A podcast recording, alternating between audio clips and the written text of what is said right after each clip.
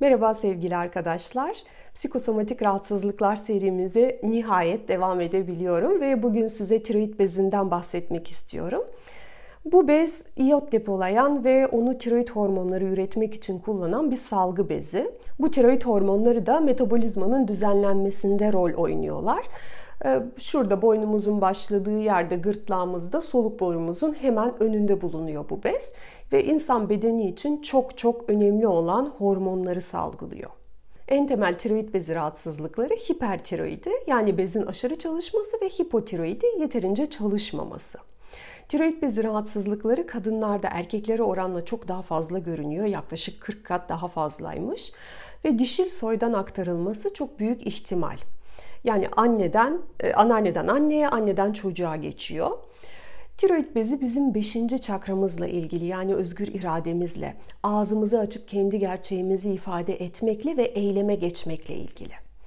Eğer biz çok aşırı eyleme geçiyorsak, kendimizi kanıtlamak, kendimizi göstermek, e, sevilmeyi ne kadar çok hak ettiğimizi insanların görmeleri için çabalıyorsak veya bizi fark etmeleri için aşırı derecede çaba gösteriyorsak, tiroid bezi gereğinden fazla çalışmaya başlıyor. Tam tersi eğer biz eyleme geçmekten korkuyorsak, kendi gerçeğimizi ifade etmekten kaçınıyorsak, ağzımızı açıp evet veya hayır diyemiyorsak, sınır koyamıyorsak, kendi bakış açımızı ifade etmiyorsak, özellikle de bakış açımızın daha farklı olduğu e, durumlarda onu söylemeye çekiniyorsak, o zaman tiroid bezi yeterince çalışmamaya başlar ve hipotiroidi olur. Bu rahatsızlık bizde varsa bir de zaman ve hız konusunu hayatımızda kontrol edebiliriz. E, her şeyi çok yavaş yapıyormuşum gibi geliyor. Diğerleri kadar hızlı değilim. İstediğim başarıya e, başarıyı hızlı elde edemeyecekmişim gibi geliyor. Başarıya çok yavaş gidiyorum. Bu şekilde içsel bir telaş hissediyorum. Bu tarz cümleler kuruyor musunuz hayatınızda? Soydaki kadınları inceleyin anneniz, anneanneniz kendilerine dinlenmek için hiç zaman ayırmışlar mı? Yoksa bütün hayat çok mu çalışmışlar? Siz onların bu davranışlarını tekrarlıyor musunuz? Yani hayatınızda gerçekten dinlenmeye zaman yok mu? Bunları sorgulayın. Zamanım yok diyen kişilerin hayatına genellikle biz baktığımızda aslında pek çok kişinin başardığından daha fazla şey başarmış olduklarını ancak bunları başarı olarak görmediklerini sıkça görüyoruz. Aslında pek çok şey başarmış ancak hep yeterince başaramadın diyor kendisine. Ve bu şekilde içsel çelişki oluşuyor. İşte bu mükemmelliyetçilik. Bu kişiler e, büyük ihtimalle çocukluklarında başkalarıyla kıyaslanmışlar. Başkalarından daha iyi olmalısın denmiş onlara. Ve bunu sık sık duyan kişi de mükemmelliyetçi olmaya başlıyor. Kendinden hep biraz memnuniyetsiz bir hali var. Hep biraz daha bir şeyler yapması gerekiyor. E, rahatlayıp yapacaklarını rahatça yapmıyor. Ve durum böyle olduğunda hipertiroidiye yol açıyor bu. Yani bezin daha çok çalışması. Bez yoğunlaşmaya, iltihaplanmaya başlıyor. Fazladan hücreler oluşturmaya başlıyor. Biyolojik olarak organizma ben başaramıyorum, fonksiyonlarımı güçlendirmem lazım diye hissediyor ve başarmak için daha güçlü olmalıyım deyip büyümeye başlıyor. Hipotiroidi de e, ben yoruldum, daha fazla yapamıyorum, yavaşlamam gerekiyor diyor. Acele etmem gerekiyor ama bunu yapacak gücüm yok. Yani kendimi ifade edişime bakıyorum.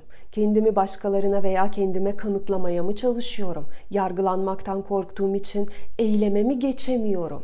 Hayatımda hız ve zaman konusu nasıl işliyor?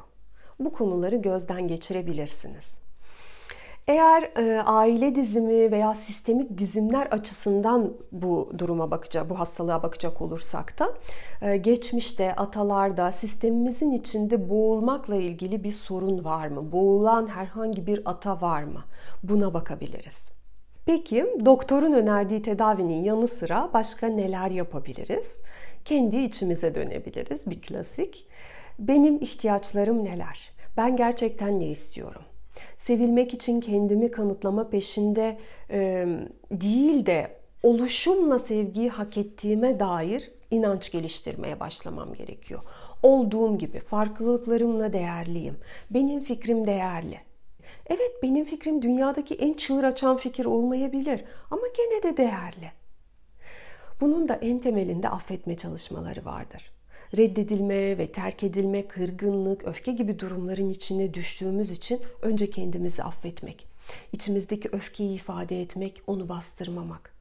Sonra da diğer insanları affetmek, kendimizi kanıtlamamız gerektiren durumlara bizi getirdikleri için, belki bizim gerçeğimizi görmek istemedikleri için, kendimizi aşırı çabayla göstermeye çalışma durumuna geldiğimiz için bu nedenle. Veya hiç göstermemem lazım, kendimi gösterirsem beni beğenmeyecekler diye bastırmaya başladım.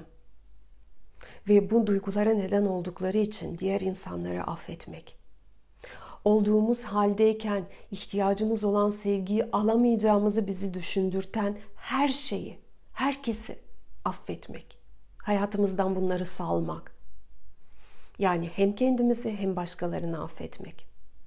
Ve zamanla ilişkimize bakmak. Daha hızlı yapmalıyım, yetiştirmeliyim, başkaları yapıyor, ben başa çıkamadım. Bu gibi düşüncelerimizi gözden geçiriyoruz. Ben kendi hayatımda nasıl bir hızla gideceğimi kendim belirliyorum. Başkalarının bir şeyleri ne hızda yaptıkları beni ilgilendirmiyor. Hızlı gitmeme gerek yok. Ben kendim için normal olan hızda gidebilirim. Bu düşünceleri benimsemek. Umuyorum bu bilgiler sizin için faydalı olur. Sevgiler, hoşçakalın.